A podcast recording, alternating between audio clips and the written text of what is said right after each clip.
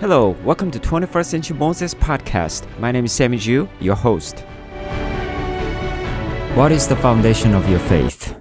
As we go through 1st and 2nd Corinthians, we are going to talk about church and faith. The previous week we talked about church. The church had a lot of division, but the Jesus Christ is the common denominator for the believer. So whether you follow power or wisdom, Jesus is power and wisdom. He is both of them, and he is the peace as in Ephesians chapter 2 14, but also as in 1 Corinthians 1 24, Jesus is power and wisdom of God, both to Jews and Gentiles, so that there should be no division, but there should be one body of Christ Jesus. Now, today we are going to look at chapter 2 of 1 Corinthians, especially verses 4 and 5, and we're going to talk about faith. My question again for you is this What is the foundation of your faith? Do you really believe Jesus? Is your faith genuine? How do you know that your faith is genuine?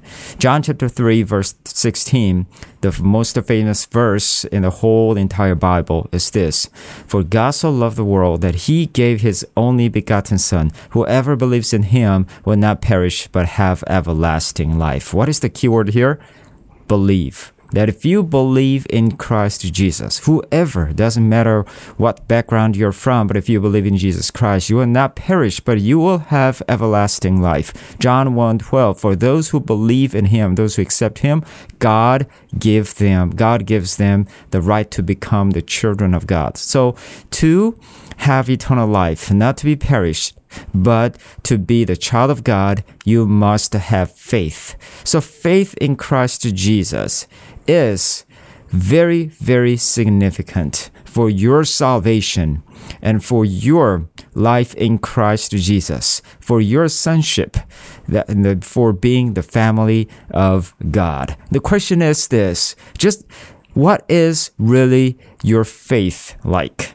Because not many people have the same faith. Now, as you look into uh, YouTube or social media, you will see the plethora of religions, uh, different ideas, different faiths, so many different religions. I live in the United States, and when I walk through the street, I can see the Buddhist temple, the mosque, and lots of churches. Even even among churches, there are different denominations and different expressions of their faith, and uh, it is very confusing sometimes. And sometimes, if I feel like I'm in in the buffet, that I have to choose what I like, what I need to choose. So in that setting or if that setting is your it's very similar to your setting how do you know that your faith is really genuine? So as we look at first uh, 1 Corinthians chapter 2 verses 4 and 5 we will look at the foundation of faith and you will see that what faith is not genuine and what faith is truly genuine. So let's look at 1 Corinthians chapter 2 together it says, And my message and my preaching were not in persuasive words of wisdom, but in demonstration of the Spirit and of power, so that your faith would not rest on the wisdom of mankind, but on the power of God. Amen. He said, My message, which message?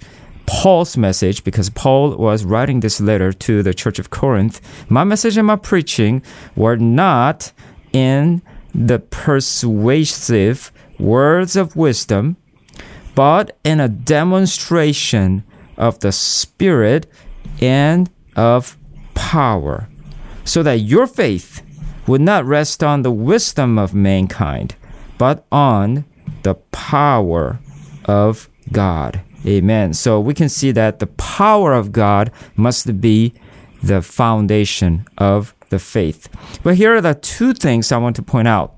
Is your faith based on information or is your faith based on demonstration? Information of human wisdom or demonstration of God's power. Very, very important this, uh, distinction. So I want us to look at the first one. Is your faith based on information of human wisdom? If that's the case, then you have a big issue. Now, what about the the good preaching that you have listened to. And then you listen to some of the uh, the greatest preacher of all time. So that's how you came to jesus christ many years ago. And that is great. We celebrate how you embrace the message of god that was preached through that preacher. How about but what about the other preacher? Was not so much of a great preacher great, not, not so much of a great speaker. So uh, you feel like you, you feel nothing uh, when you hear uh, that per- the preacher's preaching. Well, what about Apostle Paul. When it comes to Apostle Paul, you might think that, oh, yeah, he is the apostle of apostle of apostles, and he must be the greatest preacher of all time. But just be ready to be surprised because that is not real Paul you can think of. Because I'm gonna show you who the real Paul is really like. So let me show uh, let me show you the Second Corinthians chapter ten, verse ten. It says, For they say his letters are weighty and strong, but his personal presence is unimpressive and his speech contemptible. What does that mean? First, his letters and weighty and his letters are weighty and strong. Now, the Apostle Paul was writing a lot of letters to the churches, right? So that we can see that uh, uh, the Apostle Paul's letter, even until now, because almost like the half of the New Testament, very strong and persuasive. It's a very uh, weighty. It's a really good uh, information, but not just information. It's a very powerful because it is the Word of God. But His personal presence and is unimpressive. What does that mean? The Paul, Apostle Paul's personal presence was not impressive at all, and his speech contemptible. His speech was not impressive. Wow, this is, isn't this shocking? Apostle Paul, according to this verse, he was not so good speaker. Wow.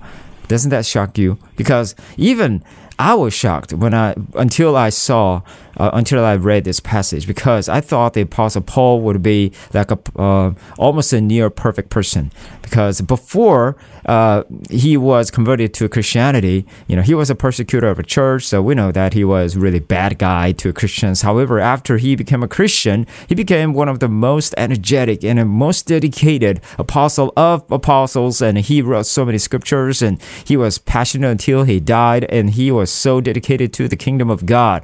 And then he even charged in the second Second Timothy four two to Timothy that in season out of season keep on preaching. So he was really focusing on preaching as well, so that we can easily assume or suspect that he would be a really great preacher. However, we can see clearly from this passage that he was not so much of an impressive preacher. I'm sure that there were a lot of apostles or a lot of leaders around him, and I'm sure that some of them must be very articulate, very skilled in their preaching and their speaking ministry. So people would be divided, just like we saw in the first chapter, uh, the uh, first chapter of First Corinthians, that, some people were divided in the church. That you know, I belong to Peter, I belong, I belong to Paul, I belong to Apollos, I even belong to Christ. So that could be a preference based on the, their preference for the speaking style. I love Peter because he preaches with humor, and you know, Apostle Paul. I'm not so, not sure he is not a really good you know preacher, but he has something else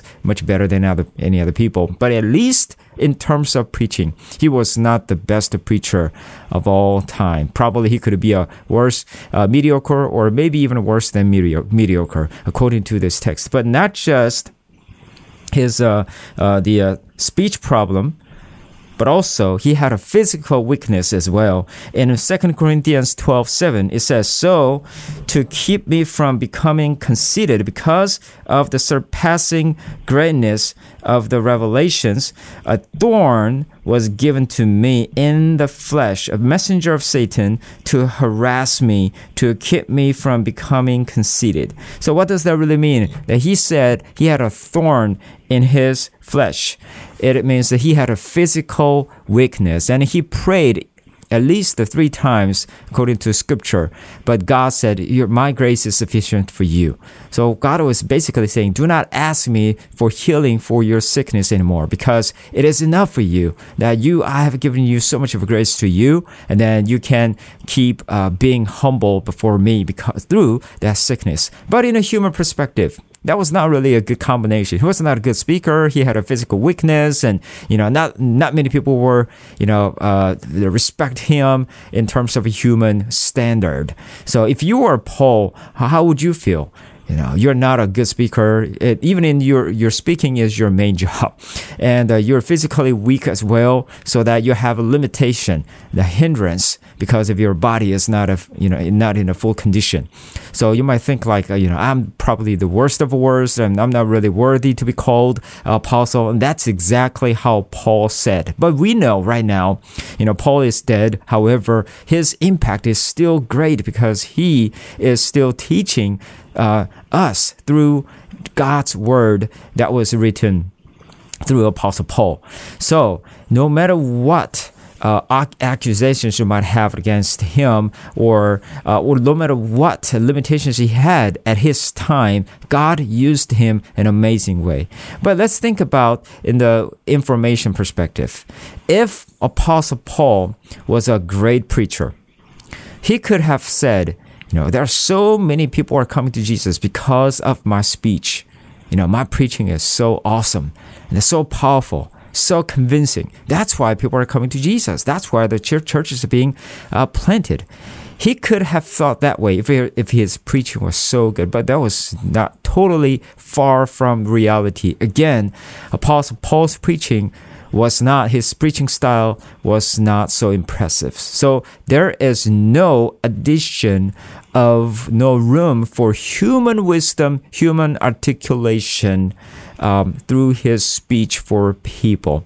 So that people who came to Jesus through Paul's preaching was not by information of human wisdom, human articulation, but it was totally by something else. And we're going to look at look into that in just a few minutes. It is not by human power. Now imagine the great preacher of our time. You know, we might think of Billy Graham, of course, as in one of the uh, very clear examples. And we we have so many different uh, great preachers of our time and then uh, lots of people are listening to their YouTube preaching and the, the radio or podcast. And, you know, I'm grateful for that. Don't get me wrong, because I'm sure that many of them are genuine preachers. They love the Lord and they love the gospel of Christ Jesus. And many people are watching it. And then that's why the gospel is spread out so that more people are listening to the gospel of Christ Jesus. So I give praise God for that. However, if someone says, you know, I went to so and so's crusade and there were 10,000 people gathering together and there were about 5,000 people came forward and they accepted Jesus Christ, you know, I, I want to say praise God again for the Lord's work. And I'm sure that there are a genuine believers through uh, that crusade. However, if some of them are saying, you know, I came to Jesus, I accepted Jesus because the preacher was so great, you know, he was so articulate and he was so funny, and then his message was kind of making sense to me, so I just decided to, you know, follow Jesus. If that's the case, you may be very careful. Of course, you know, you like the sermon and you like the preacher and everything, and there's nothing wrong with that. But if it is by the articulation or clever words or clever wisdom, uh, the really nicely put sentence, not the, uh, if, if it is just a information by human articulation or wisdom, if that's the only thing that, that that's the foundation for your faith, probably your faith is not genuine you might be very you may you must be very careful. We must be careful about that. Because where is really my faith coming from? Is it really because of a great preacher that i listen to on youtube? Or is it really because of something else? So what is that something else? The apostle paul is uh, telling us what should be the real real uh, the foundation of our faith. Let's go back to today's passage again. 1 corinthians 2 4 and 5 as you can see here your faith would not rest on the wisdom of mankind but on the power of god. But how? In the demonstration of the spirit and of power. Amen. Of the spirit and of power. Demonstration that's is that this is the foundation of our faith.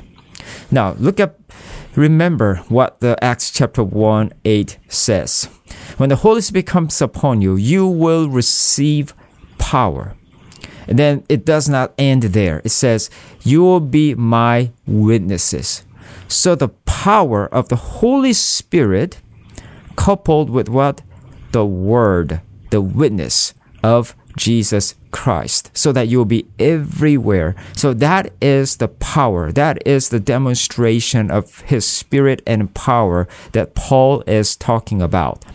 Now, of course, the, the demonstration of power does not limit to just the um, the the word because we can see in Acts chapter 3 6 you know apostle Peter was walking and then there was a lame man asking for money but uh, Paul, Peter said I don't have any money in my pocket but I will give you what I have. In the name of Christ Jesus walk. Miracle happened. Healing happened. So many great miracles uh, were were taking place However, that's not the only demonstration of God's power because even in Matthew 7, there are people who are saying, Lord, Lord, we uh, delivered uh, the people out of the, uh, the darkness and then we cast out demons and we healed so many sick. And Jesus said, I never knew you, depart from me because, you know, these people were not obeying Jesus' will. They were just doing on themselves.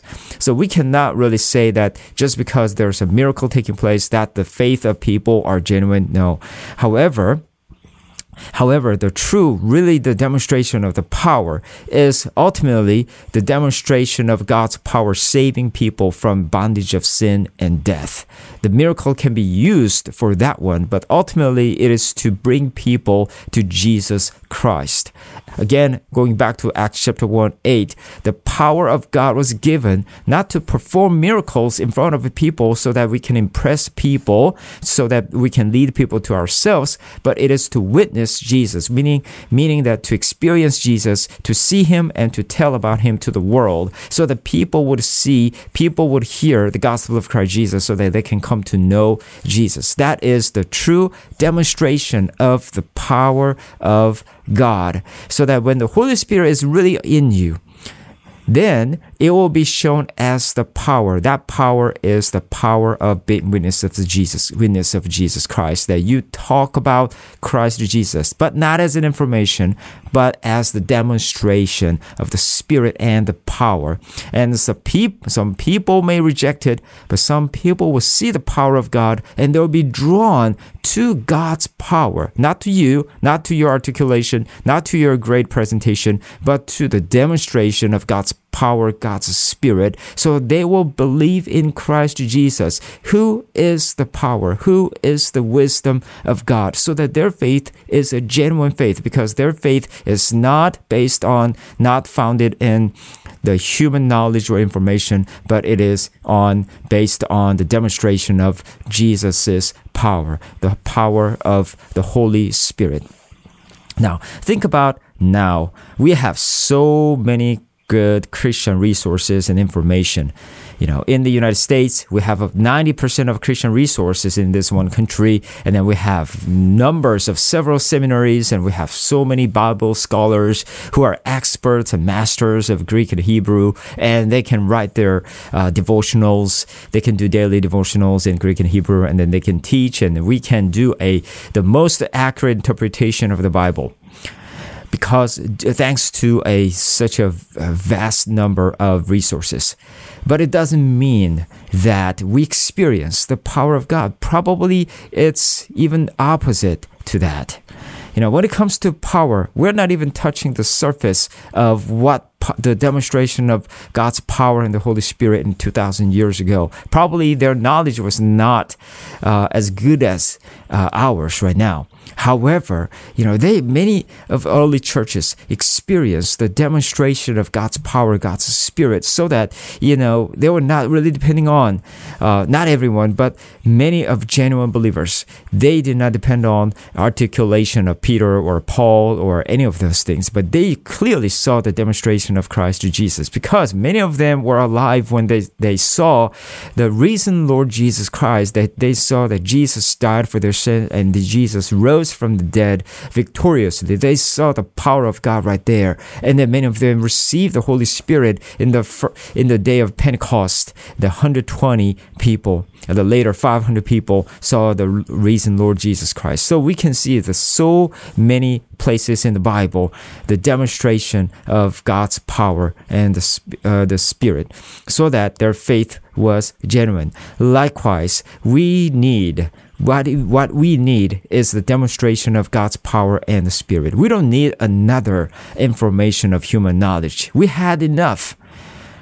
Imagine that the pulpit, the preacher is preaching, and a good exposition, and then good sermon series, and about 150 people are listening very carefully. But if that pastor is without the demonstration of God's Spirit and power, the people would be fed with more knowledge, more information, but without transformation. And the church will die spiritually, even if they have that many people coming on Sunday. We have to be very careful. So here is the application. What should we do? First, pray for your pastors. Pray for teachers so that they can teach with the demonstration of God's power and God's spirit, not to add another information of human knowledge.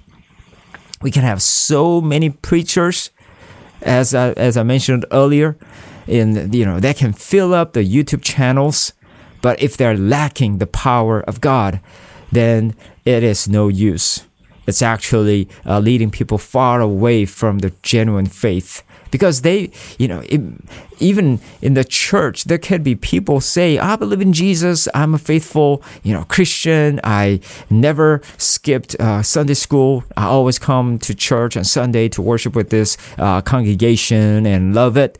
But somehow they're missing something. Why? Because not because they know anything. They know a lot but because they're lacking the power of God. So we need to pray for the preachers so that they can preach in the demonstration of God's power and God's spirit. And then secondly, if you are sermon searcher, that you always, not just on Sunday, you are you you need something every day, so you're watching YouTube, uh, preaching at least about two hours, three hours. Bless your heart, that is so great. Keep on doing that. But this is my encouragement for you. Do not look for great preachers. Of course, you want to listen to good preaching so that your heart you can start a day really uh, brightly. Um, you want to hear very encouraging words that morning. You want to hear some humor, Christian humor, so that you can feel good about yourself and uh, good about about uh, your work and everything. And then you want to hear some encouraging words for your business. You want to hear the pastor preaching to you with the so charming words and encouraging words that you are doing great. Your God will bless your business and then God will heal your body right now. And of course, we want to hear this preaching. And if it's a good articulation, that's even better. It makes sense. And, you know, that's why the, that church is so, uh, there are so many people are coming to that church. There's a reason why that many people listen to that preacher. You know, that preacher is so good and so young. And uh, yeah, so God is really working through that young man. Well, maybe, but maybe not. Do not only look for a great preacher. Sometimes you might need to listen to not so ple- pleasant preacher as well because again it's not about how great articulate articulation the preacher is making it's not about how the good or great preacher is. It is about how good and great our God is. If God is great, if God can use anybody, God can use mediocre or less than mediocre preacher to convince you and to use that message, message of foolishness, to transform your life forever. You never know. Go to smaller churches. Don't just listen to mega big, uh, uh, big pastors or superstar pre- preachers in the mega church. Visit small churches. Listen to what the Lord says uh, through that pastor. Nobody knows that pastor's name. The pastor doesn't really ha- doesn't even have a YouTube channel, and then nobody may nobody may remember the pastor's name. But if the pastor is genuinely gripped by the Holy Spirit, even though his articulation is not that great, even though he might make a lot of thousands of grammar mistakes, God can use that preaching to change your life. So pray to the Lord and ask the Lord to find someone who is filled with the Holy Spirit, who preaches with the demonstration of power and spirit, not with not for the information with the human knowledge. So pray for your preachers and find a faithful preacher of for God's glory. And if you're a preacher, pray as well. Don't try to become a great or excellent preacher. Jesus would never say in the judgment day how great preacher you are or how much information or exposition have you done so far. Did you go through verse by verse? Did you go through chapter by chapter? I don't think God will ask that kind of question. But God will ask this question Did you demonstrate my power, my spirit in your preaching for my glory? When God says, asks this question to us as preachers, we must be able to say, Yes, Lord, even though I'm not a good speaker, but I prayed to you. I always depended on you so that it's not me, but your power, your glory would be revealed so that more people would come to know you, so that more people will have a genuine faith in you. You know, that must be your prayer and my prayer as well. So let's all pray together so that we can truly experience the demonstration of God's power and spirit so that our faith is genuinely grounded in the demonstration of His Spirit and power. Let's pray. Heavenly Father, we thank you, we praise you for giving this message to us. Father, we want to be very careful about where our faith is really founded. Lord, please help us that we will not seek for another information by human articulation or wisdom, but we would love to see the demonstration of your power, of your spirit, Lord. So I pray that our pulpit would be filled with your power for your glory, for your name, so that more people would have a genuine faith in you. We thank you, praise you. In Jesus' holy name I prayed. Amen. Pastor Sammy Ju's latest publication, Burning Bush, is a spiritual guidebook designed to strengthen faith. It consists of daily meditations and memorization of a selected Bible passage for 119 days. This book, which is part of the first series of 21C Moses devotional, is intended to foster a closer relationship with God by reading and reflecting on selected verses from the Bible over a period of 17 weeks. Its purpose is to provide a deeper understanding of God, our purpose, and how to live a virtuous life through the words of the Bible. Get your copy of the book, Burning Bush Meeting God, today by visiting Amazon.com.